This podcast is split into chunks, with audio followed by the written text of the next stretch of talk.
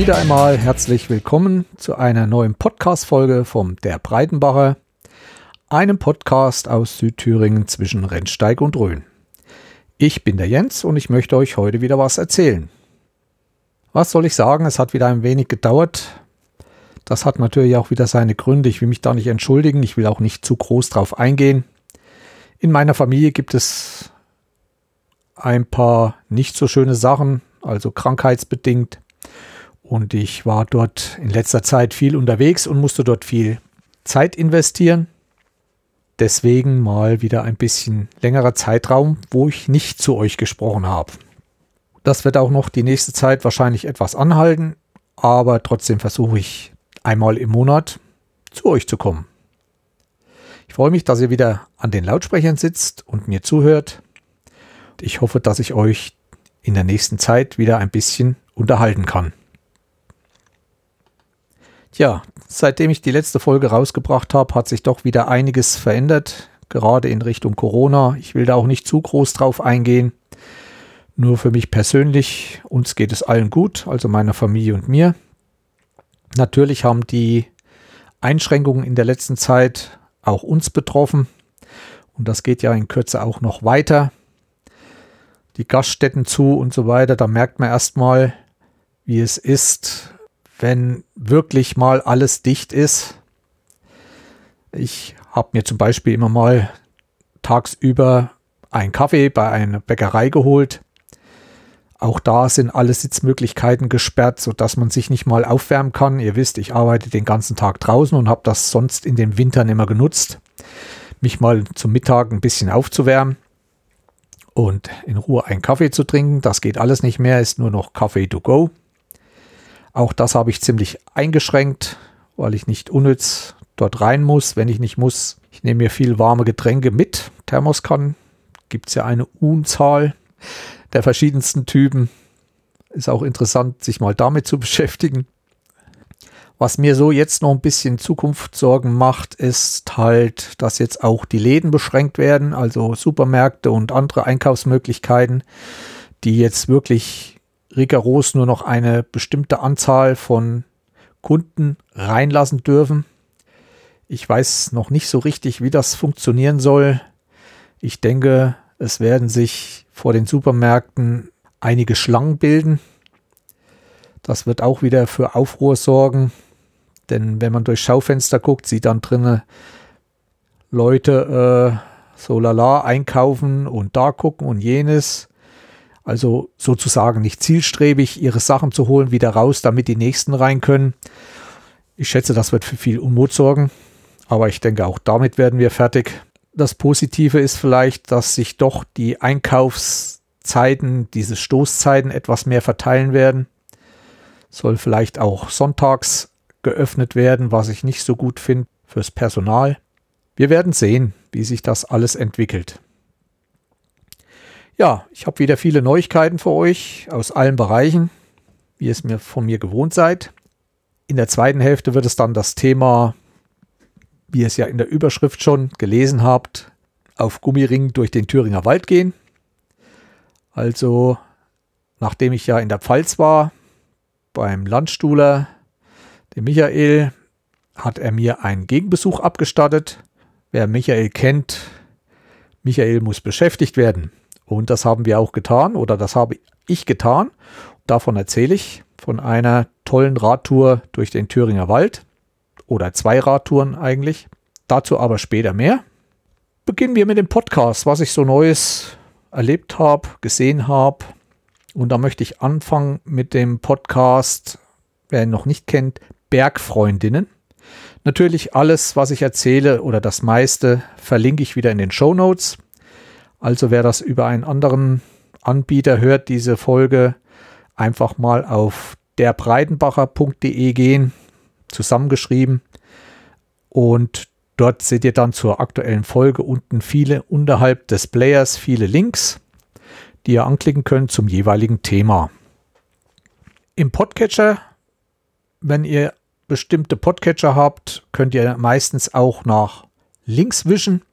Dann kommen auch schon die Show Notes zum Vorschein und wer nochmal nach links wischt, der kann dann auch die Kapitel sehen und kann dann direkt die Kapitel im Podcatcher anwählen und muss sich nicht alles anhören, was euch vielleicht nicht interessiert.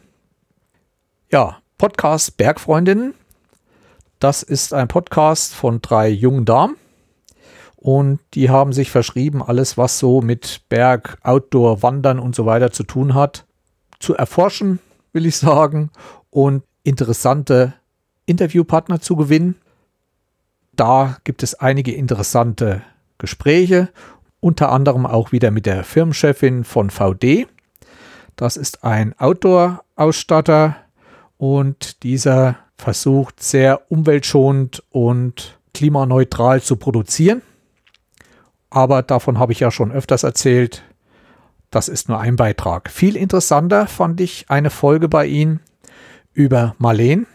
Habe ich auch schon mal erzählt. Das ist ein YouTube-Kanal. Und Sie konnten Marleen gewinnen, mal mit ihr auf Tour zu gehen, wenn sie so eine Folge aufnimmt. Ich zähle sie eigentlich zu den Profis der YouTube-Kanäle. Sie verdient damit ihr Geld.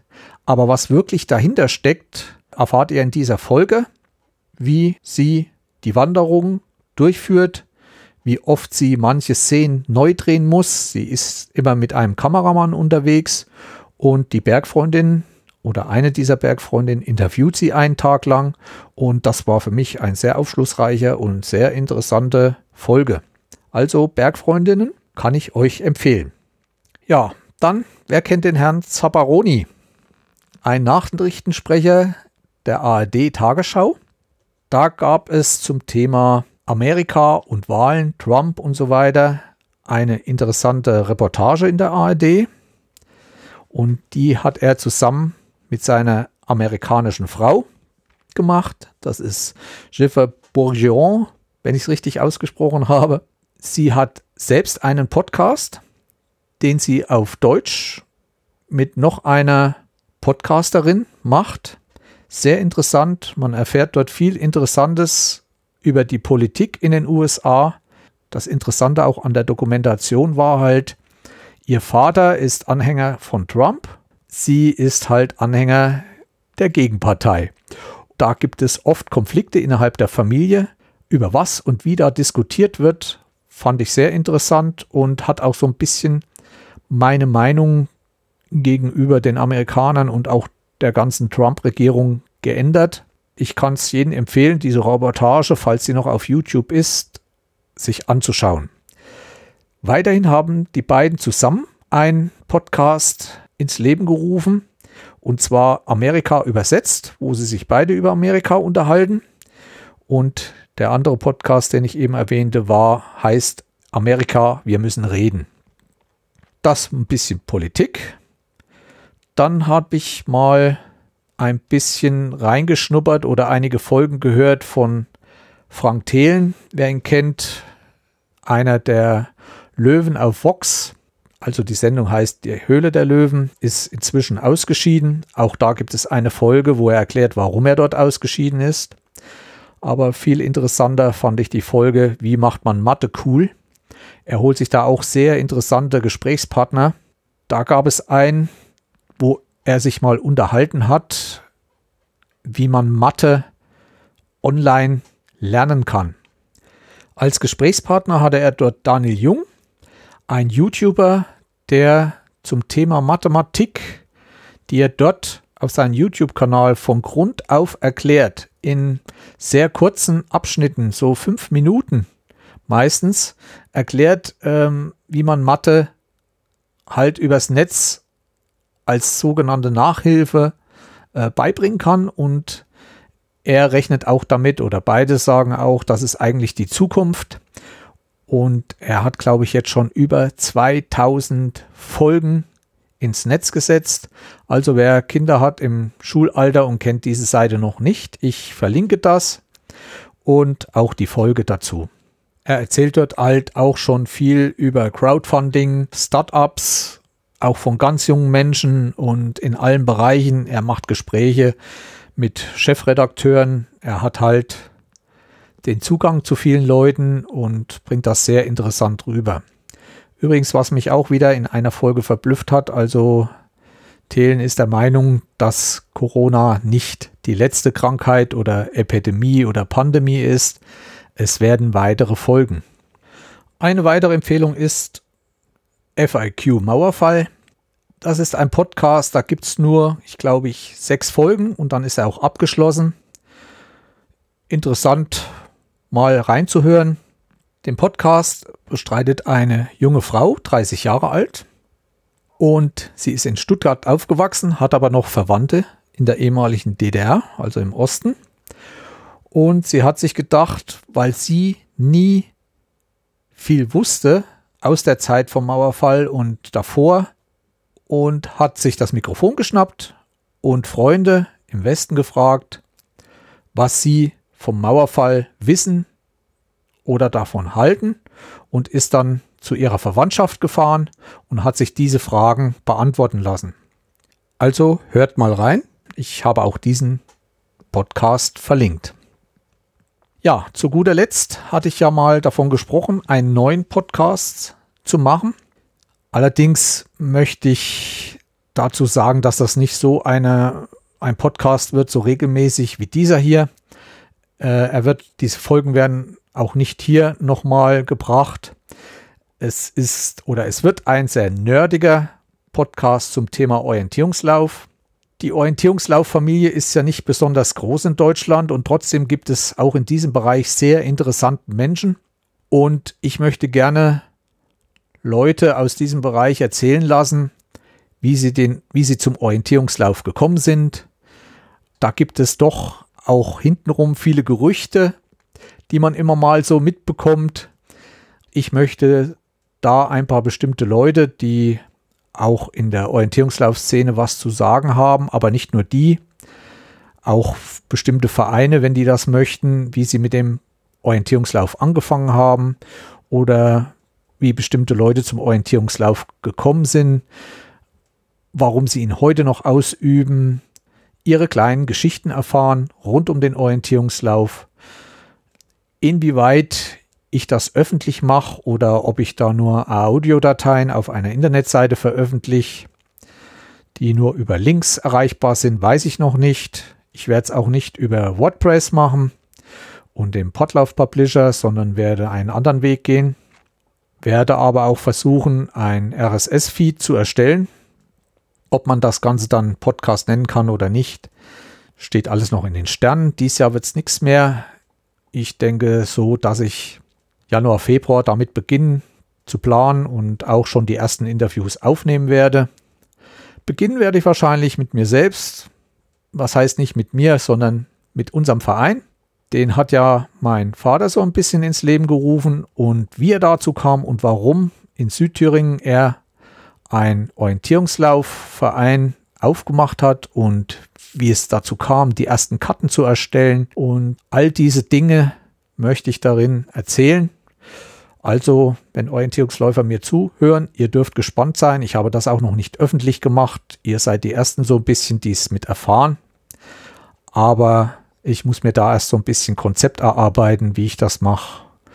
Und Corona tut ja auch seines, seins dazu, so dass zurzeit so persönliche Interviews schlecht möglich sind.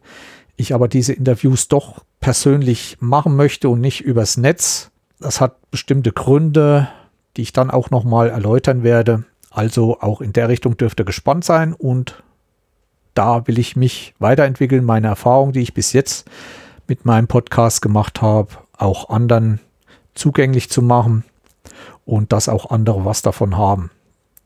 Man wird sich vielleicht fragen, warum machst du nicht ein Video auf YouTube von diesen Interviews? Nein, ich denke, Podcast ist ein eigenes Format, was man jederzeit hören kann. Und ich glaube, so wie die Orientierungsläufer gestrickt sind, fahren sie ja viel in Deutschland rum und die Faden sind oft sehr lang. Und da mal so eine Abwechslung nebenbei im Auto zu hören, ist doch interessanter, als sich zu Hause hinzusetzen und ein Video zu schauen oder ganz und gar alles auf einem Blog nachzulesen. Das nur mal kurz dazu. Ja, kommen wir in die YouTube-Ecke. Ja, wie ihr wisst, YouTube raubt mir auch viel Zeit. Ich eigne mir dort sehr, sehr viel Wissen an. Aber auch zur Unterhaltung schaue ich mir einiges an und letztens ist mir eine neue Dokumentation von Laura Dahlmeier untergekommen. Wer Laura Dahlmeier kennt, das ist eine sehr, sehr erfolgreiche Biathletin gewesen, hat dann an einem bestimmten Punkt aufgehört, wo ich immer den Hut ziehe, wenn doch nochmal jemand, der sehr erfolgreich ist, auf dem Höhepunkt des Erfolgs aufhört aber nichtsdestotrotz auch was Neues, Sportliches angefangen hat. Und zwar läuft sie jetzt viel Trails und geht Bergsteigen. Und jedes Jahr produziert sie meistens ein Video dazu, wird, glaube ich, vom ZDF oder ARD produziert. Und dieses Jahr war auch etwas Besonderes, denn es ging über die Dolomiten, vom Ausgang der Dolomiten und im Hintergrund war das Thema Erster Weltkrieg.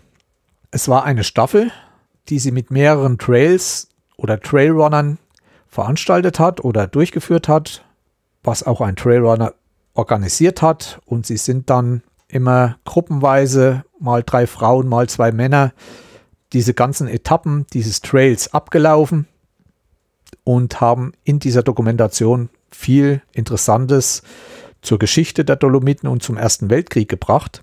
Es gibt tolle Interviews das war mal wieder so für mich eine tolle Unterhaltung, weil ich auch schon selber sehr oft in den Dolomiten war. Auch viele dieser Wehranlagen, die heute noch viel in diesem Gebirge vorhanden sind, mir angeschaut habe und kann das jedem mal empfehlen, der so ein bisschen Geschichte und Sport vereinen möchte. Und auch diese Dokumentation verlinke ich euch. Schaut mal rein. Laura Dahlmeier, für viele bestimmt keine Unbekannte. Ja, weiter geht's Ihr kennt ja auch meine Tätigkeit als Videofilmer und ich stelle ja immer mal einige Videos, hauptsächlich auch über Orientierungslauf, ins Netz auf YouTube. Ich betreue ja nebenbei auch den Orientierungslaufkanal vom, vom Deutschen Orientierungslaufverband, aber inzwischen auch den Kanal auf Vimeo vom Orientierungslauf. Auf YouTube waren bis jetzt nur meine Videos zu sehen. Und ich habe mich sehr gefreut, dass ich mal vom OSC Kassel eine Anfrage bekommen habe, denn auch die Jugend dort hat mal einen tollen Film über den Orientierungslauf produziert. Was ist Orientierungslauf? Und haben bei uns angefragt, wie man das in YouTube einstellen kann. Ich habe das dann übernommen. Nochmal herzlichen Dank an den OSC Kassel und ich wünschte mir, dass mehrere Vereine ruhig an mich rantreten und tolle Videos veröffentlichen lassen. Ich bin jederzeit Ansprechpartner und ihr könnt das gerne tun. Natürlich könnt ihr das auch auf euren eigenen Kanälen tun, aber YouTube ist immer noch die Institution mit der größten Reichweite. Wer das dann auch auf seiner Seite implementieren will, auf der eigenen Webseite, ist kein Problem. Das lässt sich einrichten sodass ein Code in der Seite eingerichtet wird, sodass das Video auch direkt auf der Vereinsseite abgespielt werden kann, obwohl es bei YouTube liegt. Ja, schaut euch auch dieses Video an. Ich verlinke es euch und habt viel Spaß dabei. Fand ich sehr gut gemacht auch. Ich habe es vielleicht schon mal erwähnt. Ich weiß, vielleicht mache ich manches doppelt und dreifach, was ich mal so in meinen Empfehlungen zu YouTube und anderen Sachen mache. Aber ich bin wieder mal auf, eine, auf einen Kanal gestoßen, der nennt sich 1972. Das ist ein Kanal über einen Fotografen aus Hamburg. Das ist Paddy, Paddy Ludolf und ihn folge ich schon sehr lange. Er macht auch sehr viele und gute Videos. Da ich mir vor kurzem eine neue Fotokamera eine digitale zugelegt habe, habe ich dann auch mal geschaut, was es da alles so Videos gibt und mich nochmal mit den Grundlagen der Fotografie genauestens auseinandergesetzt, obwohl das eigentlich schon ein bisschen sitzt. Aber ich bin auf ihn gestoßen. Er hat dort ein Video, Grundlagen der Fotografie, komplettes Einsteiger-Tutorial. Und da habe ich mal reingeschaut und fand das als das Beste, was ich je auf YouTube zu diesem Thema gesehen habe. Das ist, glaube ich, ungefähr eine Stunde lang. Und von diesem Video gibt es dann einen Workshop, der geht dann zwei oder drei Stunden, den muss man dann käuflich erwerben. Aber selbst schon in dieser Stunde wird einem so viel gezeigt, was passiert, wenn ich die Blende aufdrehe, zudrehe, wenn ich ISO und so weiter, wird alles wirklich toll erklärt, wie ich es noch nie gesehen habe. Deswegen möchte ich das hier auch nochmal empfehlen. Er hat auch noch ein weiteres Video gemacht, Audio für Podcast und Video wo er mal nur auf Audio-Equipment eingeht und von seiner Seite als Fotograf ausgeht, was man alles beim Podcasten und Audio braucht und wie man es anstellt. Ist, glaube ich, auch eine Stunde lang und man kann dann auch noch einen Workshop für um die 30 Euro, glaube ich, nochmal erwerben, wo es dann weitaus ausführlicher zugeht. Ja, das war es zu meiner letzten Empfehlung für heute kommen wir noch ein bisschen zum Orientierungslauf. Orientierungslauf, wir haben lange gerätselt, ob wir im nächsten Jahr einen Orientierungslauf oder unseren Orientierungslauf, die Thüringen-Meisterschaften, wieder durchführen und haben uns aufgrund der Corona-Sache entschieden, nächstes Jahr auszusetzen. Der Hauptgrund war, wir müssten eine Karte wieder erneuern. Das bedeutet viel Zeit. Ich habe es euch ja erzählt in der letzten Folge, was alles dazugehört, so eine Karte nur zu berichtigen. Es verändert sich wirklich so viel von Jahr zu Jahr. Nachher macht man das und, und darf dann doch den Wettkampf nicht durchführen. Ja, man kann diese Karte dann im nächsten Jahr nehmen, aber selbst heute bei diesen Forstbetrieben und bei diesem Waldsterben ändert sich so viel, dass man im nächsten Winter wieder losziehen muss und diese Karte nochmal nacharbeiten muss. Und deswegen haben wir gesagt, wir machen mal ein Jahr Pause. Das hat aber auch noch einen anderen Grund. In Thüringen hat sich ein neuer Orientierungslaufverein gegründet. Der ist ansässig in Nordhausen. Dort haben sich einige Sportfreunde zusammengefunden unter der Leitung von Erik Schütz. Und dort soll es bei Nordhausen ein besonders interessantes Laufgebiet für Orientierungsläufer geben. Also sehr viele Hügel, sehr viel feingliedriges Gelände. Dort hat er schon die Kartenaufnahme gemacht und da ist auch eine deutsche Meisterschaft geplant. Eigentlich war diese deutsche Meisterschaft für das Jahr 2021 geplant, aber da dieses Jahr ausgefallen ist, ähm, wird das alles um ein Jahr verschoben und er führt die im Jahr 2022 aus. Aber so eine Karte sollte vorher schon mal einen doch etwas größeren Wettkampf, also auf dieser Karte sollte schon mal im Vornherein ein Wettkampf ausgeführt werden. Da wir nächstes Jahr keine Thüringen-Meisterschaft austragen werden, war der Verein bereit, die Thüringen-Meisterschaft 2021 für uns zu übernehmen. Ob diese stattfindet wegen Corona, können wir auch nicht sagen. Kann natürlich auch ins Wasser fallen. Das heißt aber nicht, dass wir die nächsten Jahre keine Wettkämpfe mehr machen, nur ein Jahr mal aussetzen und auch mal in der Richtung ein bisschen zur Ruhe kommen. Insgesamt müssen wir ja auch vieles abwarten, was wir heute noch nicht sehen, was Corona uns alles bringt. Ja, weil wir gerade beim Orientierungslauf sind, noch ein kleiner Nach Nachtrag zur letzten Folge. Da ging es ja um unsere Thüringen-Meisterschaft, die wir ausgetragen haben unter Corona-Bedingungen. Ich möchte nur noch ergänzen, dass wir auch keine Getränke oder sonst was ausgeben durften. Also es war auch kein Imbiss oder Essen irgendwie vorhanden. Das mussten wir alles absagen. Das war die eine Seite. Es gibt noch eine kleine Überschrift zu diesem Wettkampf. Es war der Wettkampf der Pilze. Denn wer auch die Bilder sieht, auf meinem Flickr-Account. Ich hatte die, glaube ich, in der letzten Folge verlinkt. Sieht dort sehr viele Pilze. Also selbst schon, wo wir die Posten einen Tag vorher rausgebracht haben, habe ich so viele Pilze unterwegs gesehen wie schon lange nicht mehr. Und auch am Wettkampftag sind viele Wettkämpfer nach dem Wettkampf nochmal in den Wald und haben körbeweise Pilze rausgeholt. Ja, das nochmal dazu als kleiner Nachtrag. Aber kommen wir weiter zu unserer Technikabteilung. Ja, was ist zurzeit in aller Munde? Streaming, Livestreaming und mit was macht man das? Da gibt es ein paar berühmte Programme. Das ist einmal Teams von Microsoft oder Zoom. Man kann es auch mit Skype machen und vielen anderen. Und ich habe da was Neues entdeckt. Und zwar senfkarl.com. Also richtig Senf wie der Mostrich sozusagen. Dann Call dahinter zusammengeschrieben.com. Das ist ein Open Source Streaming Dienst, ich glaube von einer Universität betrieben. Das Schöne ist dabei, er ist in Deutsch. Man braucht keine Software zu installieren. Der läuft im Browser und ist kostenlos. Allerdings auch nicht bis zum Ende. Also es gibt nur eine Beschränkung von Anzahl der Teilnehmer, aber ich glaube, die war schon sehr hoch.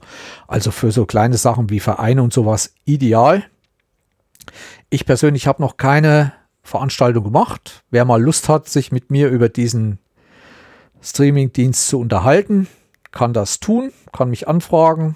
Ich hätte da mal Interesse.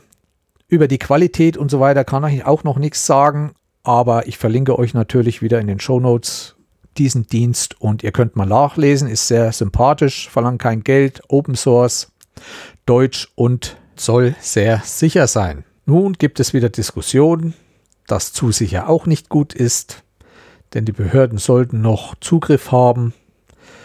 Ich verstehe das immer nicht. Wenn mal was gut ist und richtig sicher, ist es nicht richtig. Ist es nicht sicher, dass man da reinschauen kann, ist es auch wieder nicht richtig. Es gibt auch einige Diskussionen zurzeit über Telegram. Soll sich jeder seine Meinung selber bilden. Wie gesagt, Senfcall läuft im Browser. Man braucht nichts zu installieren. Weil wir gerade beim Senf sind, da war ich, ich suche dann ja sowas wieder mal, habe das vergessen, gebe dann wieder mal Senf ein und Streamingdienst und da kam mir auch wieder mal die Webseite vom Altenburger Senf unter die Nase es ist ja Weihnachtszeit. Wer Lust hat, schaut mal vorbei. Und zwar www.senf.de. Da kommt man zu dieser Altenburger Senffirma. Und da gibt es spezielle Weihnachtssenf. Wenn das interessiert, ich habe ja so ein paar Feinschmecker, denke ich, in meiner Hörerschaft. Und zwar gibt es da Walnusssenf, Nussknackersenf, Engelssenf, Weihnachtssenf und Gurkendillsenf. Also nur mal so nebenbei, auch für die kulinarischen Freunde meines Podcasts. Vielleicht mal was Neues für euch. Wird natürlich auch verschickt und in Geschenkverpackung und pipapo, was es da alles gibt.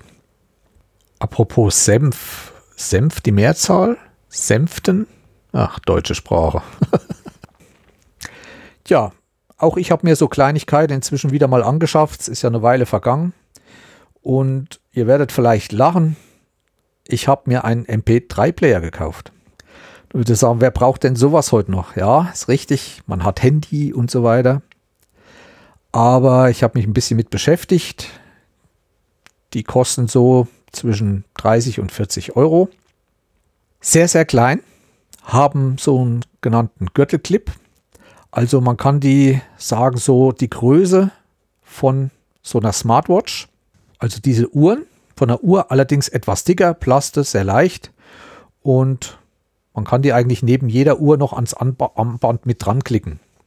Natürlich gibt es viele Uhren, wie von Apple und so weiter, die auch schon Musik, mit der man Musik hören kann. Aber was ich so immer ein bisschen auch bei meinem Podcast, wenn ich die höre, so dazwischen stört, sind doch die Klänge. Man bekommt eine neue Nachricht, Instagram neu, eine neue E-Mail, neue WhatsApp, eine neue Telegram und so weiter. Das stört mich so ein bisschen. Und das ist bei so einem MP3-Player eigentlich nicht gegeben. Nachteil ist, man muss sich die Podcast-Folgen oder auch mal ein Hörbuch, auch Musik händisch draufladen. Diese Player haben heutzutage Bluetooth, also dass man sie auch mit Bluetooth-Kopfhörern verbinden kann. Auch da habe ich mir einen gekauft, also so ein Pärchen. Allerdings nicht die nur so lose im Ohr stecken, sondern weil ich die hauptsächlich mal beim Laufen nutzen möchte.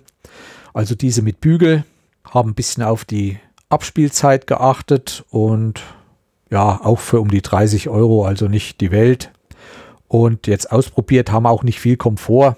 Ja, wie gesagt, unterwegs ist man dann wirklich allein, kann sich wirklich konzentrieren. Ich muss nicht mehr das Handy mitschleppen.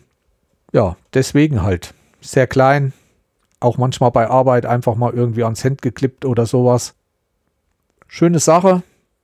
Für den Preis geht's. Es gibt zwei verschiedene Arten von diesen MP3-Playern und zwar einen mit Touchscreen. Den habe ich mir nicht genommen, weil unterwegs unter nasse Hände und so weiter. Und es gibt welche, wo noch richtige Tasten unter, unten drunter sind. Ich verlinke euch meinen, den ich mir geholt habe und auch die Kopfhörer in den Show Notes. Könnt ihr euch mal anschauen, nur als Idee. Mir gefällt es, ich nutze ihn und bin ganz zufrieden. Aber wie gesagt, ist halt der Nachteil, man muss seine Podcast händisch einladen. Abend vorher Download der Dateien draufziehen. Man kann Verzeichnisse, Unterverzeichnisse anlegen. Man kann Musik reinholen. Es ist schon Speicher von 8 oder 16 Gigabyte drin und man kann noch eine SD, Mini-SD-Karte reinschieben mit nochmal, glaube ich, 32 Gigabyte oder ganz und gar 128. Also da gibt es immer genug zum Hören. Vielleicht auch mal für Podcast-Folgen, die man nicht immer aktuell hören will, die man sich mal gemerkt hat und später mal hören will. Wen das interessiert, kann sich ja mal dort umschauen. Es gibt unzählige Sorten und Typen, alle zum gleichen Preis. Ich habe mich für den entschieden. Vielleicht gefällt dem einen oder anderen ein anderer Typ besser. Ist vielleicht auch für Leute mal geeignet, die mal ihr Smartphone zu Hause liegen lassen wollen und wollen wirklich mal ohne den Reiz, ständig aufs Smartphone zu schauen oder Bilder zu machen, entkommen. Vielleicht eine kleine Alternative. Ja, dann kurz nochmal zu den neuen Gadgets. Es war kurz vor Weihnachten und alle Firmen bringen neue Gadgets. Das heißt, wer mich kennt, ich habe ja so einiges in meinem Repertoire. Oculus Quest, DJI Pocket, den DJI Mavic 1. Ich habe eine GoPro, eine Insta 360. Und da sind jetzt überall neue Typen rausgekommen. Die Oculus Quest 2, DJ Pocket 2, DJI Minicopter. Kann ich jedem empfehlen. Wer sich mal einen Copter kaufen will und nicht weiß, wen ich ihn auswählen soll oder will unbedingt DJI, weil das sind die besten nach wie vor, will nicht so viel Geld ausgeben und will trotzdem gute Bilder, Videos schießen, die DJI Mini ist der Hammer und auch wirklich für den Preis absolut gerechtfertigt. Die Insta360 One X2 ist rausgekommen. Ich habe ja die One X nur. Muss sagen, Neuanschaffung würde sich nicht lohnen. Ist nicht so viel, was jetzt neu ist. Das einzige große Neuerung ist, dass ich jetzt ein Display direkt in der Kamera habe, was ich bei meiner nicht habe. Die GoPro 9 ist rausgekommen. Ich bin mit meiner 7 vollkommen zufrieden. Ich bin ja damals von der 3 auf die 7 gewechselt und da war halt der große Hit ähm, die Stabilisierung, die Software-Stabilisierung, die ich auch noch bis heute für gut finde. Da habe ich auch gerade mit dieser zwei neue Videos vom Orientierungslauf aufgenommen, wozu ich aber in der nächsten Folge mehr erzählen werde. Werde ich auch erst in der nächsten Folge hier verlinken. Trotzdem findet ihr schon in meinem YouTube-Kanal, da doch einige Leute vorkommen, die vielleicht nicht gefilmt werden können, nicht öffentlich. Also den Links gibt es in der nächsten Folge, wo ich auch nochmal ausführlich über diesen Wettkampf erzählen werde. Ja, dann hatte ich euch ja mal ein Bild geschickt, ich glaube in meinem Telegram-Kanal, eine Uhr gezeigt, die ich mir zugelegt habe. Sieht schick aus, ist auch schick, aber nicht teuer, also die hat 30 Euro. Ich hatte bis jetzt immer ein Mi-Band auf Arbeit mit. Also ich brauche auf Arbeit, möchte ich gerne eine Uhr haben, die nichts kann. Zeitanzeigen und vielleicht mal Datum und so ein bisschen. Ich brauche keinen Puls und so weiter. Das Mi-Band war mir doch die Schrift etwas klein. Das ist ziemlich schmal. Und da habe ich mir nochmal eine viereckige, so in Art der, heißt die iWatch von Apple, gekauft. Die hat auch nur 30 Euro gekostet, zeigt die Zeit, hat zwar auch Herzfrequenz und einige Sachen und mit Bluetooth verbunden zeigt sie auch die neuesten Nachrichten vom Handy an. Brauche ich aber auch nicht, ist abgeschaltet wegen Akku. Ja, nur noch dazu, falls sich der eine oder andere wartet, den ich neugierig gemacht habe, auf meinem Telegram-Kanal. Natürlich kann sich jeder auf meinem Telegram-Kanal auch noch anmelden oder den abonnieren. Ist nicht immer das Neueste oder immer viel Nachrichten von mir, aber manchmal, wie insgesamt auch meine ganze Social Media Konfiguration von Instagram, Facebook und Twitter. Ich habe mich da ziemlich zurückgezogen, hatte ich aber auch schon erzählt. ich sehe nicht so den Sinn in vielen Sachen. Auch gerade Twitter ist für mich so ein bisschen, da werden Feeds gesendet, die mir mehr Rätsel aufgeben und wo ich denke, ja, jetzt möchte ich, dass meine Follower langsam nachfragen, was ich damit meine und so weiter. Da bin ich nicht der Typ dazu. Ich bin auch absolut nicht neugierig und deswegen werde ich da nicht mehr so viel schreiben. Bin da auch nur noch sehr selten anzutreffen. Guck mal zum Lesen durch und wenn mich was interessiert, klicke ich das auch mal an. Instagram schon eher, wenn ich mal ein schönes Bild habe, dann poste ich das auch. Aber zurzeit ist ja der Herbst ist doch ziemlich schaurig, neblig. Natürlich gibt es schöne Nebelbilder, aber wie gesagt, ich bin zurzeit nicht so aktiv. Und wenn man Instagram schaut, es ist ja Wahnsinn, die Zeit, die gerade ist, wie zum Beispiel diese Nebelzeit. Es gibt Nebelbilder in Hülle und Fülle von Bergen, wo die Bergspitzen rausgucken, von Bächen, von Tälern. Ja, im Grunde genommen gleicht sich doch viel. Allerdings, was ich mache intensiv, ich folge da auch einigen auf Instagram, die auch sehr gute Bilder posten.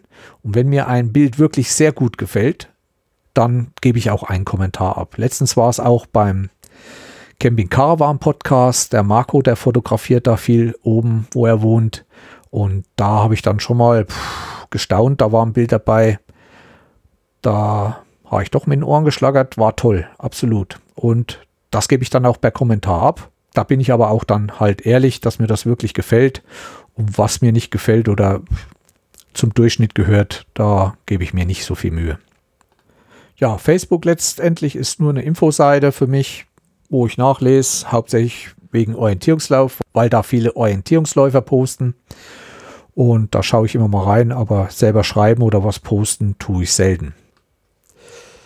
Ja, meine 3D-Drucker stehen etwas still. Ich komme einfach nicht dazu, habe wenig Zeit. Auch mein großer, der Sidewinder von Atelier, der X1, habe ich noch nicht das Heatbed repariert. Der ist nicht mehr heizt, aber ich denke, dass ich das in den nächsten Tagen dann auch schaffe. Zum Drucken gibt es wieder wunderschöne, viele neue Sachen, sehr gute Ideen auf Thingiverse. Da gibt es doch sehr kreative Menschen, die da einiges entwickeln. Schaut mal dort vorbei. Ich verlinke es euch. Was jetzt augenscheinlich für mich war, war wieder für die Masken zu drucken. Und zwar, wenn man diese normale 0815 Maske aufhat, diese bläulichen, die ist eigentlich die Standardmaske ist, da gibt es ein Plastikgestell, dass die nicht so anliegt an Mund und wenn man die länger aufhat, dass da wie so ein Hohlraum nochmal unter der Maske mit diesem Plastikgestell erzeugt wird so dass man da angeblich besser atmen kann. Ist auch so, aber ob man das nun braucht oder nicht, weiß ich nicht. Ich persönlich benutze die Standardmaske nicht, ich habe andere. Dann möchte ich noch mal auf den Potloff Player und Potloff Publisher eingehen.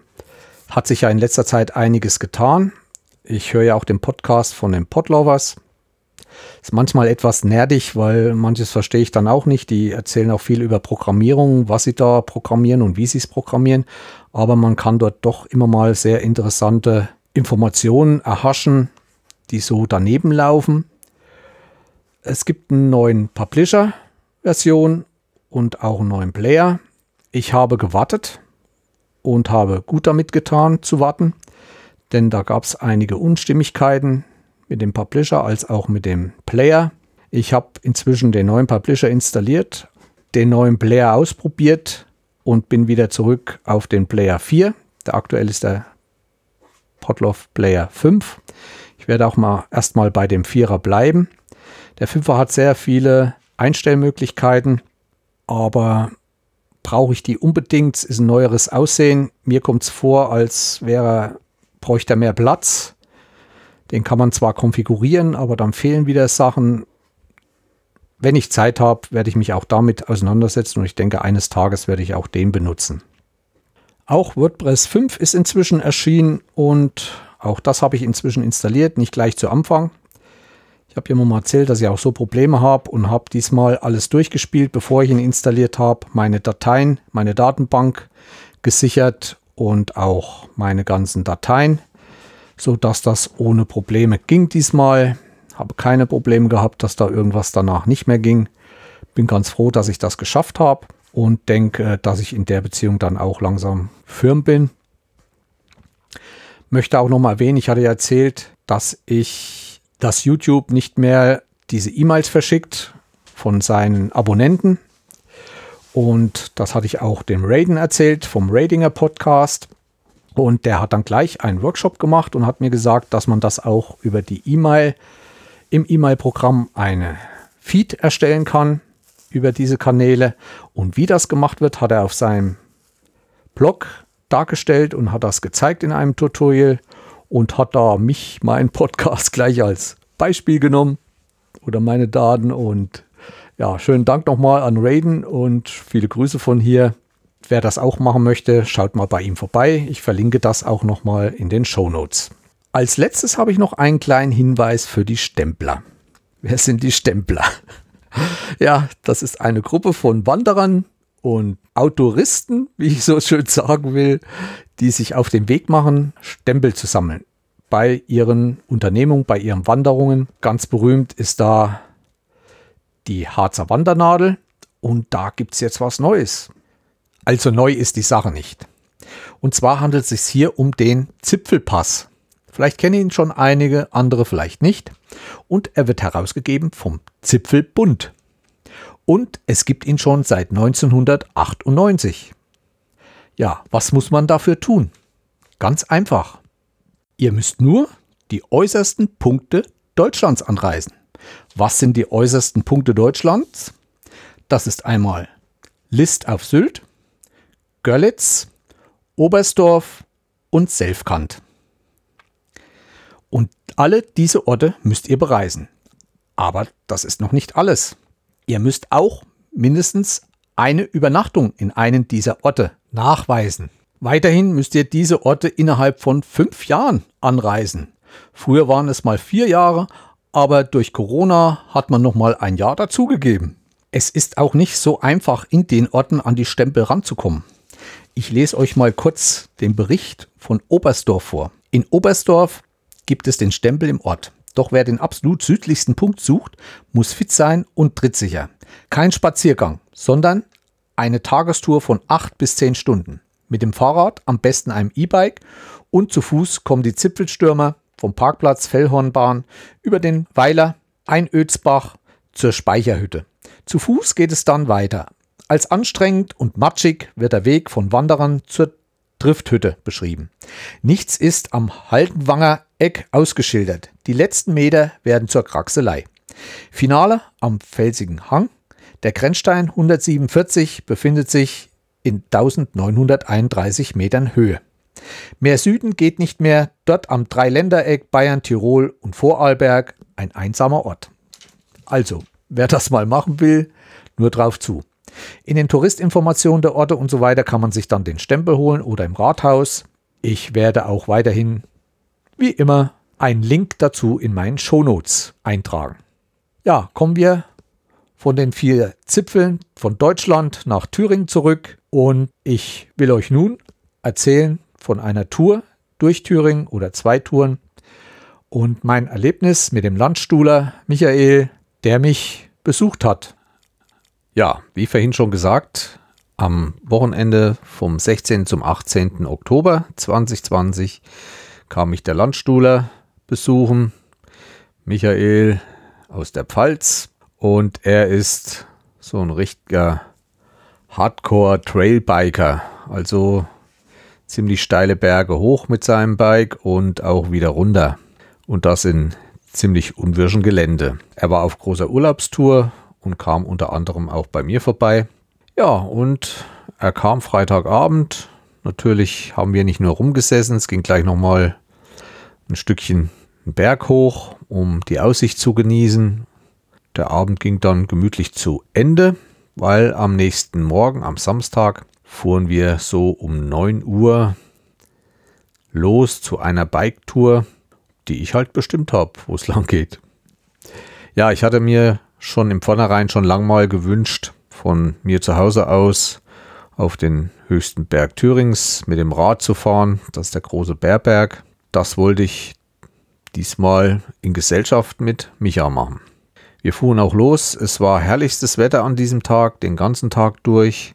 Und ich war gespannt, was wir alles erleben würden. Zuerst ging es mal ein paar Höhenmeter hoch zum Stiller Stein. Das ist so ein bisschen der Hausberg von meinem Tal, in dem ich wohne. Ich wohne im Stillertal.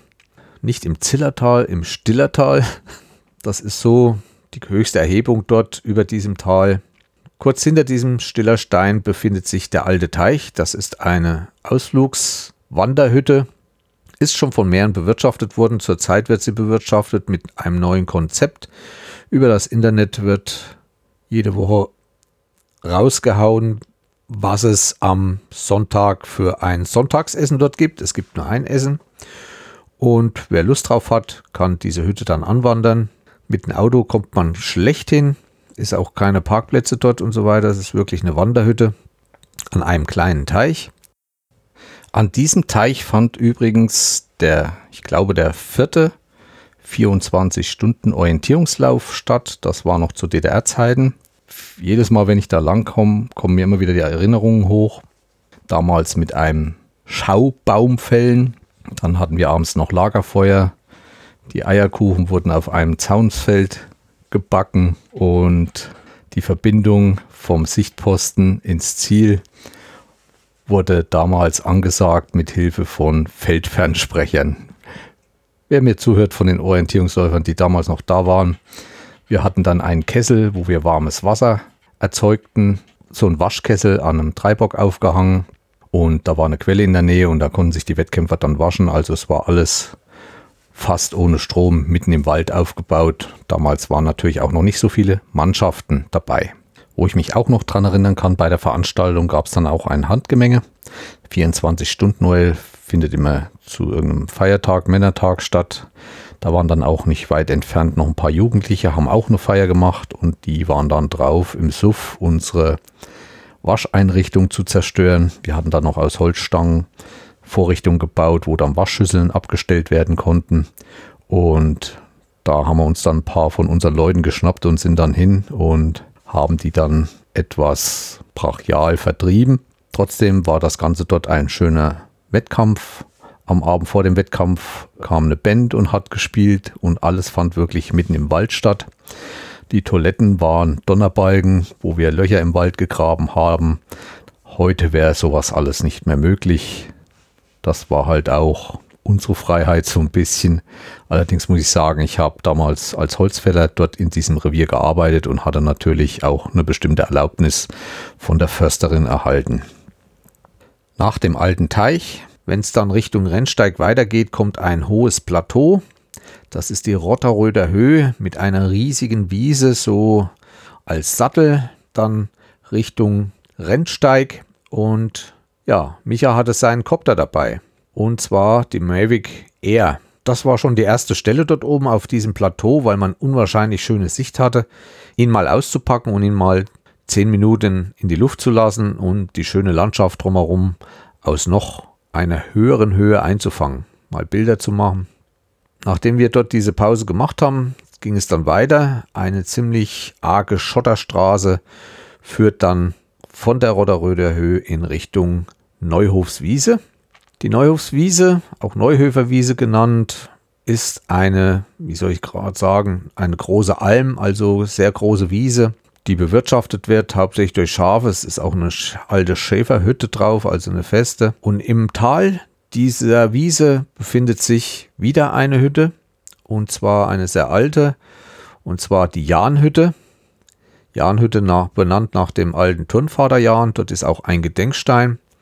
Und wer meine Folgen schon gehört hat, wir haben letztes Jahr dort die Abschlussfeier von unserem Verein gemacht. Davon gibt es auch Bilder und der kann sich das mal anschauen. Für mich ist es eine Hütte, eine Waldhütte mit viel Tradition, weil ich diese schon aus meiner Kindheit kenne. Ich bin dort oben viel Ski gefahren und das war immer ein willkommener Punkt, auf dieser Tour, wenn ich Richtung Heimat fuhr, äh, dort einzukehren und einen heißen Tee zu trinken. Diese Hütte ist sehr urisch, auch das ganze Ambiente drumherum ist sehr rustikal. Es gibt zwei große Schlafräume und einen Aufenthaltsraum. Also besteht aus zwei Hütten. Der einen Hütte hausen die sogenannten Herbergseltern. Das ist der Hüttenverein, der wechselt ständig, also von Wochenende zu Wochenende machen die Dienst. Und da sind denen ihre kleinen Zimmer und auch ein großer Gastraum, wo man bewirtet wird, so für den Durchgangsverkehr. Und dann ist noch eine weitere Hütte, wie gesagt, mit den zwei Schlafräumen und einen großen Aufenthaltsraum. Und dieser große Aufenthaltsraum beherbergt gleichzeitig eine Küche und kann nur durch einen großen Holzofen geheizt werden. Die Schlafräume sind mehr als zehn Betten in beiden und wie gesagt, Männlein, Weiblein trennen und da kann man dort nächtigen, halt alles in einem Raum. Also man ist da nicht so für sich. Toilette gibt es auch, war eine schöne Feier. Und die Jahnhütte ist auch gerade für Orientierungsläufer zurzeit sehr interessant, weil ungefähr eine halbe Stunde Fußweg durch den Wald man in unserer neuesten Orientierungslaufkarte sich befindet. Das ist die Struth-Helmershof-Karte von diesem Jahr. Und wer mal so ein kleines Trainingslager dort machen will, ist diese Hütte ein günstiger Anlaufpunkt. Wir waren allerdings nicht bis unten an der Hütte, weil wir oberhalb der Neuhofswiese entlang sind. Haben aber auch nochmal auf der Neuhofswiese den Kopter ausgepackt und haben ihn fliegen lassen und haben uns mal diese Jahnhütte aus der Luftperspektive angeschaut. Ja, die Videos zu diesen Sachen habe ich alle von Micha bekommen, allerdings noch nicht bearbeitet, weil diese alle in 4K äh, produziert wurden. Ich müsste die jetzt umwandeln, damit ich sie überhaupt mit meiner Videosoftware bearbeiten kann, weil das doch große Datenmengen sind in 4K und aber dadurch auch wieder an Qualität verloren geht. Und deswegen kann es noch einen Moment dauern. Eventuell bin ich dabei, noch meinen Rechner aufzurüsten damit ich auch solche Videos in Zukunft schnell bearbeiten kann. Weiter ging es dann die Neuhofswiese, der obere Rand, da ist dann noch eine DRK-Hütte vom Rotterröder Ortsverband. Also die ist dann auch am Wochenenden oft belegt und im Winter gehen vor dort aus Skitouren lang, um zum Beispiel verletzt auf dem Rennsteig beim Skifahren oder so zu helfen. Also auch entlang des Rennsteigs sind dort verschiedene DRK-Hütten verteilt, sodass da oben auch ein medizinischer Dienst gewährleistet ist. Im Sommer nicht so arg, weil ist nicht so anspruchsvoll der Rennsteig, aber im Winter kann ja doch schon mal einiges passieren. Eins, zwei Kilometer von der Neuhofswiese entfernt ist man dann auf dem Rennsteig. Der Rennsteig ist der Kammweg des Thüringer Waldes. Also ich habe es ja auch schon öfters gesagt, der Thüringer Wald ist ein Kammgebirge geht im Eisenacher Raum los mit dem Rennsteig, der dort aufsteigt und geht bis rüber an die Saale, verläuft immer oben auf dem Kamm sozusagen. Ja, links und rechts viel Wald, hauptsächlich Nadelwald. Wir waren dann nach kurzer Zeit auf dem Rennsteig. Dort, wo diese Schotterstraße äh, auf den Rennsteig mündet, ist auch nochmal eine Schutzhütte gewesen. Die ist leider abgebrannt weiß jetzt nicht, ob das absichtlich passiert ist oder, naja, Randaliererei ist halt groß. Jetzt ist nur noch eine Sitzgruppe dort. Jedenfalls waren wir dann mit den Rädern Richtung Oberhof unterwegs. Aber vor Oberhof kommt der Wachsenrasen, gekennzeichnet durch ein großes altes Steinhaus als Schutzhütte. Also vorne nur ein großes, große Öffnung und dann drei Wände, oben drüber ein Holzdach, dass man sich bei Witterungsbedingungen, die nicht so angenehm sind, mal unterstellen kann. Wir waren unterwegs, es waren recht viele Leute unterwegs, auch viele Radfahrer, Mountainbiker, auch E-Bike. Naja, die normalen Mountainbiker und die E-Biker, das ist so ein,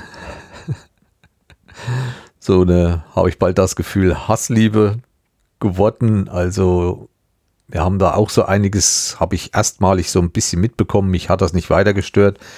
Micha ist da immer mal so ein bisschen nicht ausgerastet, aber in Unmut verfallen. Was mir zum Beispiel aufgefallen ist, die E-Biker grüßen halt nicht die anderen, die normalen Biker. Ist oft passiert, nicht jeder, aber naja, ist halt so.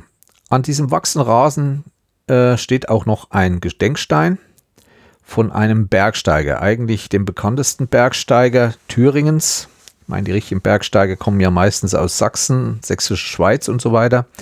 Er war aber ein alpiner Bergsteiger. Er hieß Günther Jung. Er war ein Verrückter, also der hat wirklich für sein Bergsteigen nur gelebt. Selbst schon zu DDR-Zeiten ist er oft ins Ausland Richtung Osten, weil es ja nicht anders ging. Er ist im Elbrus geklettert, äh, in diesen ganzen russischen Gebirgen, wo es auch Sechstausender gibt und so weiter. Das war halt unsere Alpen sozusagen. Es gibt dann auch noch Gerüchte, aber da kann ich mich nicht für verbürgen. Ähm, soll dann auch immer mal Reisen gegeben haben von Polen aus in Richtung Himalaya. Man war dann plötzlich drei Wochen in Polen verschwunden und irgendwann kam man zurück. Aber ob das der Wahrheit entspricht oder ob das Gerüchte waren, weiß ich nicht. Es wurden dann angeblich Pässe gefälscht, um das durchzuführen. Er ist leider vor ein paar Jahren im Himalaya, nachdem ja die Wiedervereinigung stattgefunden hatte, ist er viel in den Himalaya gefahren und ist von einer Tour nicht wieder zurückgekommen. Er war mit mehreren jüngeren, jüngeren Bergsteigern dort und er war halt sehr fanatisch. Wie und was dort genau passiert ist, weiß ich nicht. Es kamen mal kurz ein paar Nachrichten, auch im Fernsehen und wahrscheinlich hat er den falschen Weg genommen, ist abgestürzt. Jedenfalls wurde er nie wieder gesehen. Ja, vom wachsenden Rasen geht es dann ziemlich schnurgerade über den ehemaligen gelben Weg, wie wir ihn früher nannten, was auch eine Panzerstraße war. Also man muss da oft äh, großen Wasserlöchern ausweichen, weil früher die Russen da oben ziemlich lang gefahren sind. Und zwar gab es da eine Waldverbindung vom Dolmar, davon erzähle ich nachher noch. Das war so eine russische Station rüber nach Gotha, wo auch der große Übungsplatz der Russen war. Auf diesem Übungsplatz Wer das schon gehört hat, treffen sich heute die Wölfe, ist so ein richtiges Gebiet, die Wölfe geworden. Dort ist so das Hauptquartier der Thüringer Wolf, Wolfsrudel. Ja, und davon sind immer noch auf dem Rennsteig große Löcher, die noch nicht geschlossen wurden, äh, die mit Wasser vollstehen, zu sehen und auch zu umfahren. Richtung Oberhof geht es dann immer schön gerade. Wir hatten dann auch mal zwischendurch noch einen kurzen Aufenthalt an einem Aussichtsturm. In Thüringen ist es so, der Rennsteig schön, lässt sich wandern, ist auch eine schöne Natur, aber durch den Wald äh, gibt es wenig Aussichtspunkte in die Fläche rein. Also man ist ja oben, genau auf dem Kamm und kann einmal Richtung Süden, Richtung Bayern und Hessen schauen, Richtung Rhön und Richtung Norden kann man bei sehr, sehr guter Sicht auch mal den Brocken sehen und in das Thüringer Becken mit Erfurt, Weimar und Jena. Wunderschöne Anblicke, wenn man den richtigen Fleck kennt. Aber wie gesagt, die Bäume stehen oft so hoch, dass man kaum mal Ausblick hat. Und da begegnet man in Thüringen mit Aussichtstürmen, die man an bestimmten Stellen baut. Und einer davon befindet sich halt äh, nicht weit vom wachsenden Rasen Richtung Oberhof. Da haben wir dann auch nochmal gehalten, sind hoch und haben ein paar Bilder gemacht. Man kann von dem sehr gut in Richtung Süden schauen. Das Haseltal sozusagen liegt unterhalb mit den Ortschaften Steinbach-Hallenberg, Unterschönau, Oberschönau, wo auch äh, Kati Wilhelm herkommt, die Biathletin. Und da tut sich auch wieder sehr viel in Sachen Wintersport ob das Skispringen ist, ob das Rodeln ist oder auch Biathlon, Skilanglauf. Dort werden auch zurzeit wieder neue Kader für den Wintersport geschmiedet. Denn nur 10 Kilometer oder 5 Kilometer weiter von diesen Orten befindet sich Oberhof mit tollen Trainingsmöglichkeiten und die werden natürlich auch von der Jugend genutzt. Ja, wenn man Richtung Oberhof kommt, so ein paar Kilometer vor Oberhof, man kommt ja nicht direkt nach Oberhof rein, sondern zum Grenzadler. Und da muss man öfters die Skirollerstrecke überqueren. Das ist eine schmale Teerstraße von rund 8 Kilometern, das ist eine 8. Und da trainieren im Sommer die Skiathleten und eignen sich Kräfte für die Wintersaison an. Diese Skirollerstrecke führt an einer Schießhalle vorbei. Diese Schießhalle ist so angelegt, dass da auch Schnee reingeworfen werden kann, so dass wenn schon Schnee liegt, man dann durch diese Schießhalle fahren kann, sich hinlegen kann, auf die Biathlonscheiben schießen kann und auf der anderen Seite wieder rausfahren. Diese Halle ist schon älter und wurde auch damals genutzt, als dieses ganze Sportzentrum aufgebaut wurde und die Biathleten dort ausgebildet wurden oder trainiert wurden. Die Anlage gehört zum WSV Oberhof, wird regelmäßig genutzt. Sie ist nur sehr weit abseits, so ein bisschen im Wald. Und davor ist eine größere Wiese und da war das Wettkampfzentrum zu diesem Skiroller-Wettkampf. Das war irgendwie eine deutsche Meisterschaft der Jugend im Skiroller. Die fuhren dann diese Skirollerstrecke lang. Und weil wir das gesehen haben, fuhren wir dann zu dieser Schießhalle und da war das Wettkampfzentrum. Es war gerade Siegerehrung, es wurden viele Namen ausgerufen, so dass auch viele Bundesländer vertreten waren, Bayern, Sachsen, Niedersachsen, mit dem Harz, überall wo halt Ski Langlauf betrieben wird, waren aus der ganzen Bundesrepublik da. Und ich denke, da sind so manche Namen gefallen, die in Zukunft im großen Skizirkus dieser Welt was mit zu bestimmen haben oder mitzureden haben. Micha hat dann schnell dort schon seine erste Bratwurst verdrückt. Da war so ein Imbissstand noch. War zwar mehr für die Wettkämpfer, denke ich. Für Zuschauerverkehr war nicht so geeignet. Wir sind dann halt mit unseren Rädern einfach durch ja, an der Halle vorbei und dann auch wieder raus und sind weiter Richtung Grenzadler gefahren.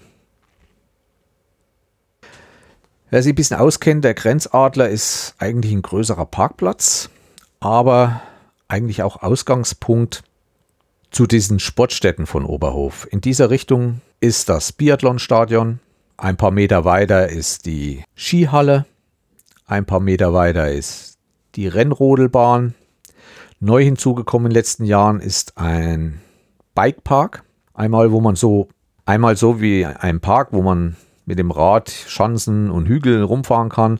Und dann sind auch drei Abfahrten. Und eine Abfahrt, die befindet sich genau auf einer Skiabfahrtspiste. Im Winter wird sie als Skiabfahrtspiste genutzt und im Sommer fahren die Biker dort runter ziemlich steil also so eine Art Trail wieder. Und da befindet sich auch eine Seilbahn, so dass im Sommer die Fahrräder mit hochgenommen werden, wo im Winter halt die Skier an den Gondeln hängen. Ja, wir sind dann ein Stückchen weiter noch. Dort befindet sich auch das alte Feriendomizil von Walter Ulbricht. Walter Ulbricht war bis in die 70er Jahre hinein das Staatsoberhaupt der DDR. Meine persönliche Meinung, solange er da war, ging es eigentlich noch aufwärts in der damaligen Republik.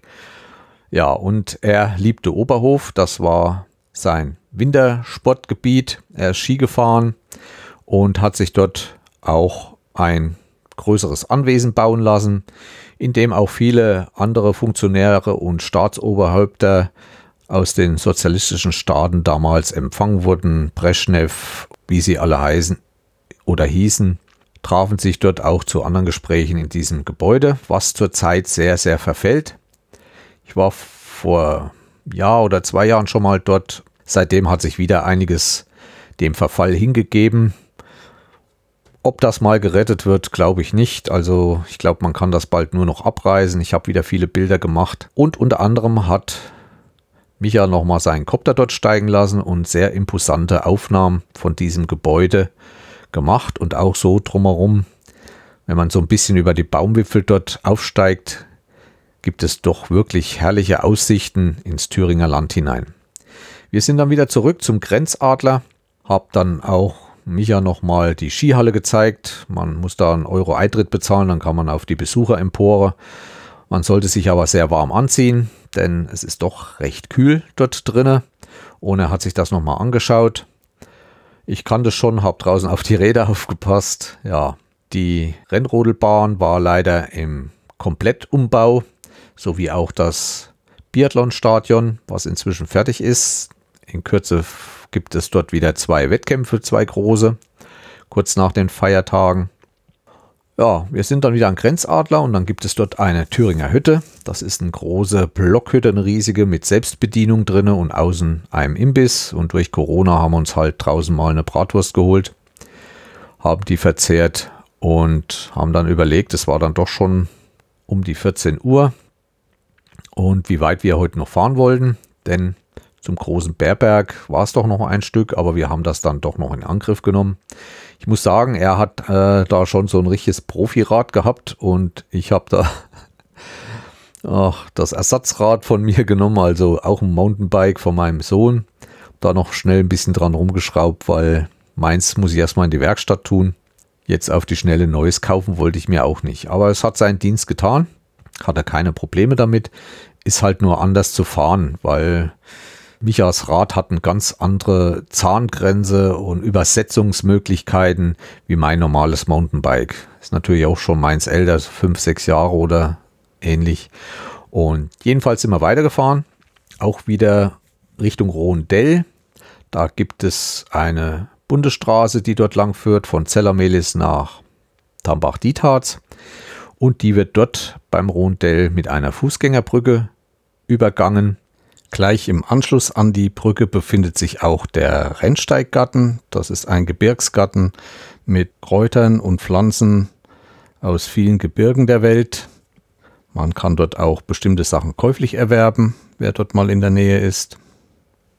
Und dann geht es nochmal richtig in den Wald rein und ein Anstieg zum höchsten Punkt Thürings, dem großen Bärberg. Mit 982 Metern ist nicht so besonders hoch, nicht mal die 1000. Man hatte auch schon die Gedanken und wollte nochmal die paar Meter aufschütten, damit man Tausender haben. Aber alles Quatsch. Nicht weit davon ist nochmal ein Berg, das ist der Schneekopf. Der ist etwas kleiner. Dort gibt es einen Aussichtsturm, der auch gleichzeitig ein Kletterturm ist. Da der Bärberg oben auf seiner Kuppe ein Moor beherbergt, ein Waldmoor ist dort kompletter Naturschutz geboten, sodass man eigentlich nicht richtig oben drauf darf.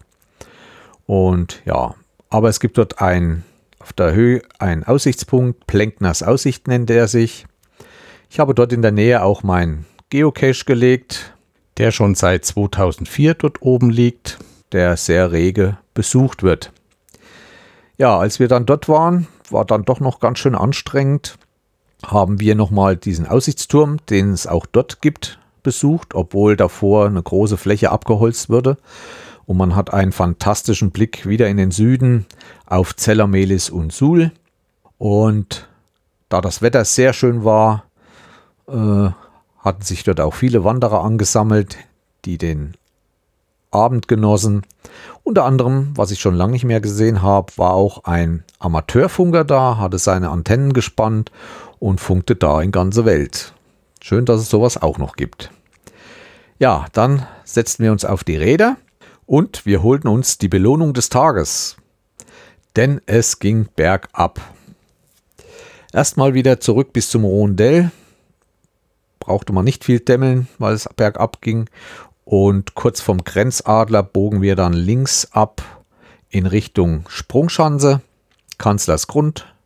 Auch diese Schanzenanlage ist in den letzten zwei Jahren sehr stark erneuert worden. Die Schanze ist auch schon sehr alt, aber immer noch gut in Schuss. Es gibt einen Schanzenturm und auch noch Wettkämpfe. Und es ist auch eine zweite Schanzenanlage daneben nochmal gebaut worden für Jugend und so weiter. Alles für die Ausbildung. Diese Schanze ist ganzjährig mit Matten belegt, so dass diese eigentlich ganzjährig besprungen werden kann. Wir sind zwar nicht direkt an der Schanze vorbei, aber etwas abseits dahinter.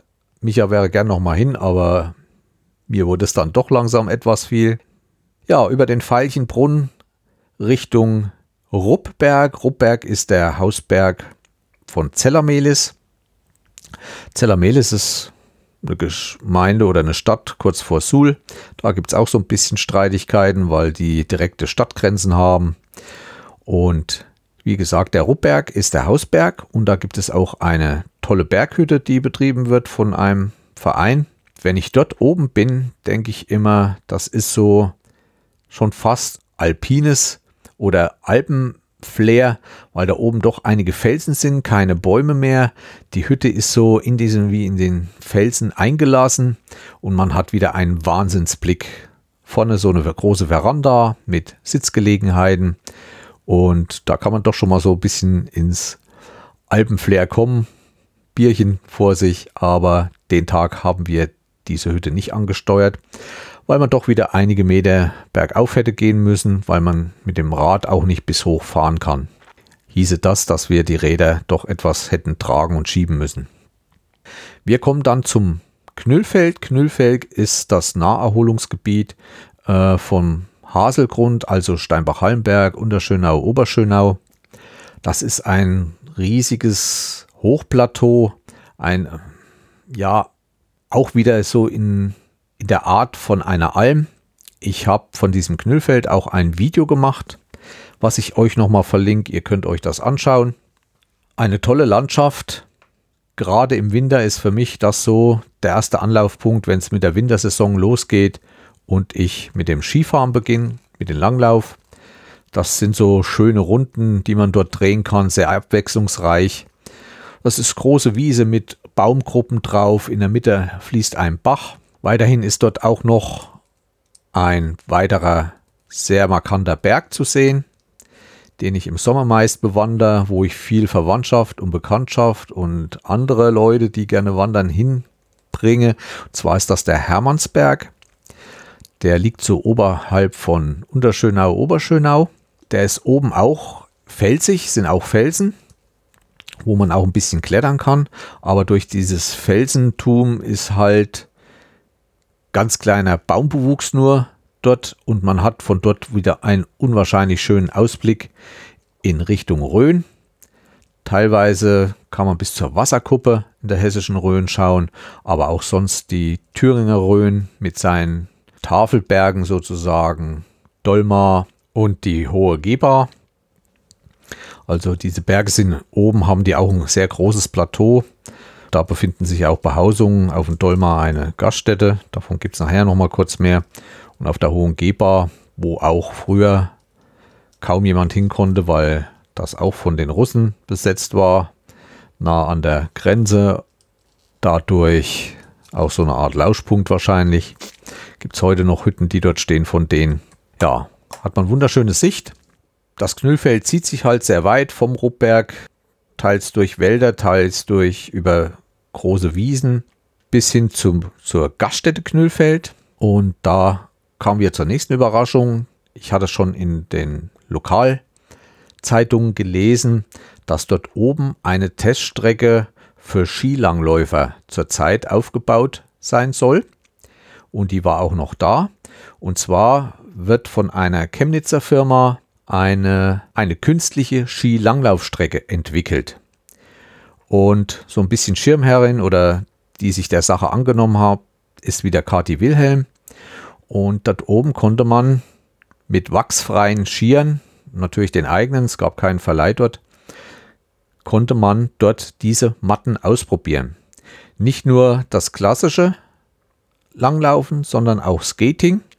Und ich habe mich da mal hingehockt, mal diese Matten näher angeschaut, sind weiß, äh, sind wie so Stacheln auf den ganzen Matten, ziemlich fest, die werden eine bestimmte Festigkeit und darauf lässt sich dann rutschen. Ich wollte dann später nochmal hin, war auch vor kurzem nochmal auf dem Knöllfeld, doch da war schon wieder alles abgebaut. Ich habe auch alles fotografiert, wollen wir mal sehen, wie sich das so weiterentwickelt. Im Endeffekt soll dort ganzjährig so eine Kunstski-Piste gebaut werden, aber da steht alles noch in den Sternen, weil es zurzeit großen Zoff gibt im der Gemeinde Hasselgrund, wie weiterhin mit diesem Knüllfeld zu verfahren ist. Ist wirklich ein schöner Ausflugsstandort und da gibt es von verschiedenen Leuten verschiedene Ideen und die Naturschützer wollen es eigentlich so belassen als Naturerholung und nicht dort große Chalets und andere Sachen bauen zu wollen, um dort nur die Vergnügungswirtschaft anzuziehen. Ja, von dort ging es dann weiter eigentlich war das so das schönste Ende mit. Wir sind dann Richtung in diesen Hasselgrund gefahren, Hergeshallenberg durch und sind dann über den Stillerstein, über Springstille zurück zu mir nach Breidenbach gefahren. Auch diese Panzerstraße, von der ich erzählte, die vom Dolmar Richtung Gotha führte, führt direkt an meinem Haus vorbei, an meinem Grundstück. Und da gibt es auch, soll es auch noch Bilder gegeben haben, dass da auch mal ein Panzer direkt in meinem Grundstück gestanden haben soll. Entweder sich verlenkt hatte oder was. Und da haben die Russen dann eine richtig kräftige Mauer gebaut. Die steht heute noch ohne Risse, ohne alles. Ich weiß nicht, was die da von Beton hatten. Ja, das war der erste Tag. War eine schöne Tour. Wir haben uns eigentlich ganz gut ergänzt mit dem Fahren.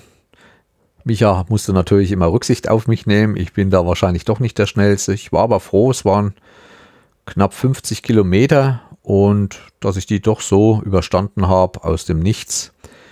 Denn wer meine Tour von der Pfalz sich angehört hat, das war ja das erste Mal, dass ich dieses Jahr überhaupt wieder mal auf dem Rad saß und ihr wisst ja, wie das dann mit diesen berühmten Backen ist. Äh, das tut dann alles so ein bisschen weh nach der ersten Tour, aber ich habe da eigentlich gar nichts gemerkt, auch kein Muskelkader, obwohl wir doch manchmal ein bisschen in die Pedale treten mussten.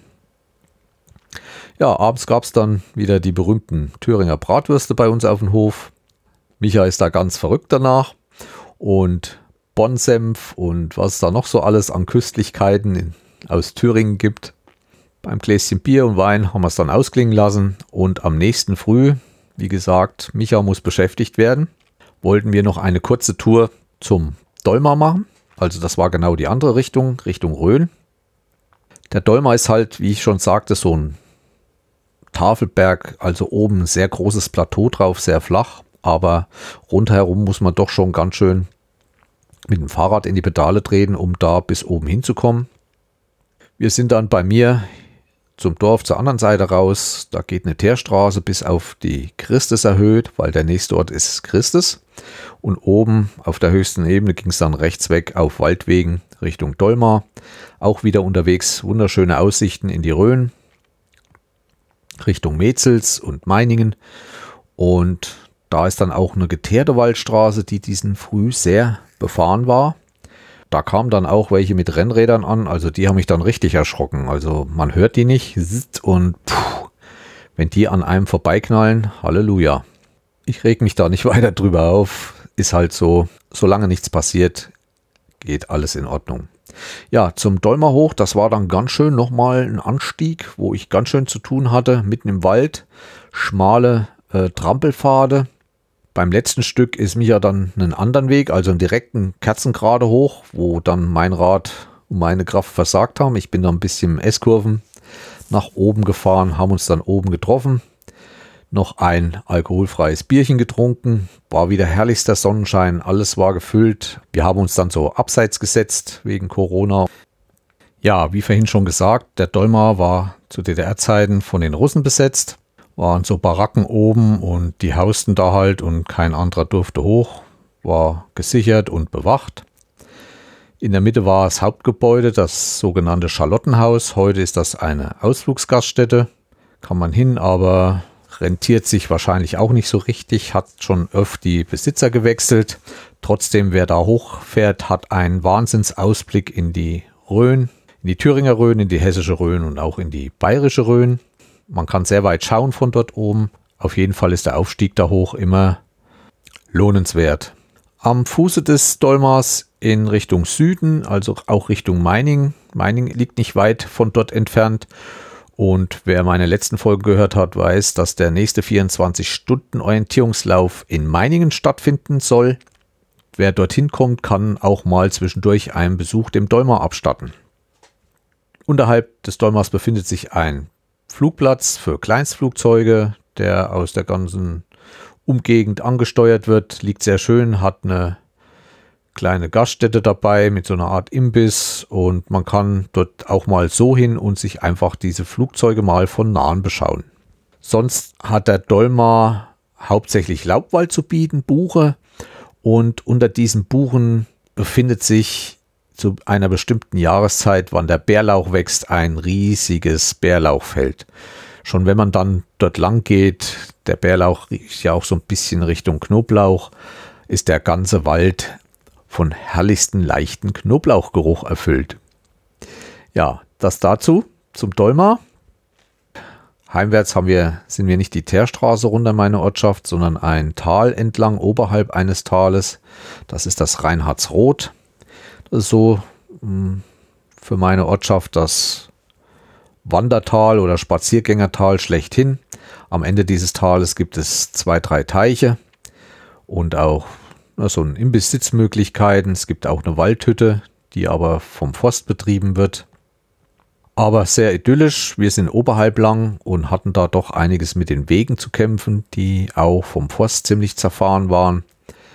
Eins war Mittag geplant, aber es wurde dann doch 14 Uhr und haben dann nochmal den Nachmittag genossen in Ruhe, ausgeruht. Abends ging es natürlich nochmal auf den Berg hoch, ein bisschen schauen in die Gegend. Und nächsten Tag ist dann Micha wieder abgereist. Und zwar in Richtung Sachsen und genauer in die Lausitz. Ich hatte ja auch schon zwei Folgen über die Lausitz, wo ich sie besucht habe, einmal alleine und einmal im Urlaub mit meiner Frau. Das hat ihm gefallen, das hat ihn neugierig gemacht und da wollte er auch endlich hin. In Kürze werden auch darüber noch Folgen bei ihm Elite-Hörer unterwegs in seinem Podcast erscheinen. Also hört auch da mal rein. Wir haben uns nebenbei auch viel über Technik unterhalten. Micha ist auch so ein kleiner Technikfreak, ob das 3D-Drucker ist, ob das Copter sind und diese ganzen anderen Sachen habe ich mal meine Sachen gezeigt. Wir sind da so ein bisschen mit 360 Grad Kameras und so im Gespräch. Es war ein sehr schönes Wochenende. Mir persönlich hat es sehr gut gefallen. Micha, kannst jederzeit wiederkommen. Hab mir auch schon wieder neue Touren ausgedacht, was man so machen kann. Das ist ja nur ein Teil gewesen. Gerade Schmalkalden, wo ich wohne, hat ja drei Täler und jedes Tal verzweigt nochmal in andere Täler. Also gerade für Radfahrer gibt es da viele Möglichkeiten, auch mal steilere Hänge und auch andere Fahrradwege zu nutzen. Ein wunderschöner Fahrradweg, der angelegt wurde auf einer ehemaligen Bahnstrecke, führt zum Beispiel direkt von Schmalkalden Stadtmitte Richtung Floh-Seligental nach Kleinschmalkalden und dann noch ein Stückchen weiter bergauf zum Auwallenburger Turm, was auch mal ein Bahnhof beherbergte. Und von dort kann man eigentlich ziemlich leicht weiter nach Brodderode, vielen bekannt. Aber ob da mal dieser Radweg weitergebaut ist, weiß ich nicht. Früher war das alles mal eine Bahnstrecke. War ein schönes Wochenende, vor allem hatten wir Glück mit dem Wetter, war bester Sonnenschein. Mir hat es viel Spaß gemacht. Ich bin mal wieder richtig Rad gefahren, werde das nächstes Jahr auch wieder wahrscheinlich mehr tun. Schon doch etwas die Knie, die so langsam in die Jahre kommen. Ja, wie gesagt, wer Lust hat, kann mich auch besuchen als Fremdenführer mich mieten hier in Thüringen. Ich kenne mich aus, in Südthüringen hauptsächlich, auch ein bisschen in Nordthüringen. Wer mal jemanden braucht, der ihm so einige Stellen zeigt oder wenn man bestimmte Sachen sehen möchte, tiefe Täler, tiefe Schluchten mit reißenden Bächen, der kann sich an mich wenden und ich stehe da gerne zur Verfügung. Das soll es mal wieder für heute gewesen sein aber zuvor möchte ich noch zwei Sachen loswerden. Und zwar nochmal Richtung Podcasts. Das ist einmal das Universum. Das ist ein Podcast, in dem Uli über ihr Leben erzählt, was sie so alles erlebt. Und letztens wurde in der Familie ein Buch geschrieben, ein Märchenbuch für Kinder, San Simili. Und das ist jetzt fertig geworden, hat viel Arbeit gekostet und wird verkauft. Ich kann jedem nur mal raten, dort vorbeizuschauen. Ich verlinke das auch nochmal alles unten in den Show Notes, denn es ist ihr ein Herzensanliegen, dieses Buch zu verkaufen, weil vieles, viel Geld des Gewinns von diesem Buch kommt der Hilfsgruppe Eifel zugute. Das ist ein Förderkreis für Tumor- und Leukämie erkrankte Kinder. Und sie bittet da, das Buch reichlich zu kaufen damit sie eine große Spende an diesen Hilfeverein spenden kann. Auch wer das Buch nicht kaufen will, jetzt anhand meiner Werbung hier, bittet sie, das auch in den sozialen Medien weiter zu verbreiten. Ich kann nur jeden Rat mal ein paar Folgen von Uli zu hören und dort erzählt sie auch schwer begeistert über ihr Projekt mit tollen Bildern. Es ist ein Märchenbuch über ein Königreich und wer noch kein Weihnachtsgeschenk hat, sollte da zugreifen. denn es ist wirklich wunderschöne Illustration dabei und ich kann dieses Buch nur jedem empfehlen. Mein zweite Sache noch zum Schluss ist der Podcast Adventskalender, wie jedes Jahr gestaltet und durchgeführt von Steffi und Ralf vom Unterhaltungszimmer. Ich verlinke auch diese Seite für euch und hier könnt ihr euch in der Adventszeit jeden Tag ein Podcast-Türchen öffnen lassen. Ich wurde auch angefragt, aber habe dieses Jahr doch nicht die Zeit gefunden, dort teilzunehmen oder einen Beitrag zu leisten. Ich hoffe, ihr verzeiht mir. Ja, das war es im Großen und Ganzen für dieses Mal. Ist wieder etwas länger geworden, aber ich denke, ähm, wir sind ja alle gerade in der Entschleunigung, dass da vielleicht doch ein bisschen mehr Zeit zum Hören ist. Ich verabschiede mich. Bis zum nächsten Mal. In der nächsten Folge wird es wieder nochmal um den Orientierungslauf gehen, um einen tollen Wettkampf in der sächsischen Schweiz. Und mal sehen, was ich so alles Neues für euch finde und euch erzählen werde. Also, bis zum nächsten Mal. Tschüss, euer Jens.